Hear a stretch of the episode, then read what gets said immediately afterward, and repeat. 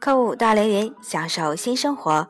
大家好，欢迎收听 FM 六八五八幺三凌云之声广播，我是本期主播甜甜。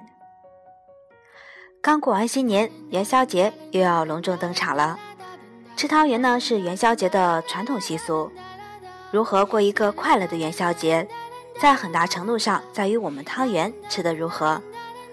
究竟怎样的汤圆才健康？如何吃才合理？小编呢给大家总结一下：一、水煮汤圆，原汤化原食。水煮汤圆是最简单的做法，其实也是最健康的吃法。人们在吃水饺、煮面条后，常有一句话提醒着你：原汤化原食，不要把汤丢掉。其实从营养学角度来讲，吃汤圆时呢，更是要勿忘原汤化原食。但要注意的是，喝汤时一定要注意别在汤里再加糖。二、油炸汤圆热量太高。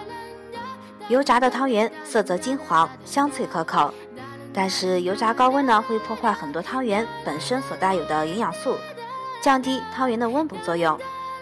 油炸呢还会使本身油脂含量就不低的元宵油脂比例更高，而且热量增加，更容易导致肥胖。此外呢，油炸还会产生一些对人体健康不利的致癌物质，因此油炸汤圆从营养角度来讲是最不可取的。三米酒汤圆，米酒汤圆呢是我国民间一道历史悠久的小吃，做法就是将米酒兑水烧开，加入汤圆，待汤圆浮起后，加入少量桂花就可以了。米酒有健脾开胃、舒筋活血。祛湿消痰、延年益寿的功能，最适合中老年人和体弱者饮用。四、吃汤圆配芹菜、山楂。汤圆本身呢就属于精粮，首先不要和油腻的食品搭配，油腻的食品只会和汤圆一起给肠胃造成更大的负担。其次呢，可以搭配一些粗纤维、促进消化的食品，如芹菜、山楂等。最后。汤圆汤呢，不要舍弃。汤圆汤中含有人体需要的营养物质，在糯米中含有很多水溶性维生素，如维生素 B 一、B 二等。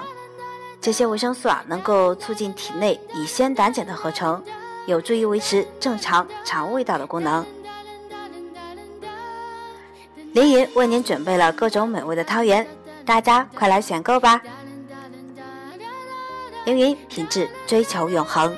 好了，今天的灵云之声就为大家播放到这里，再见吧。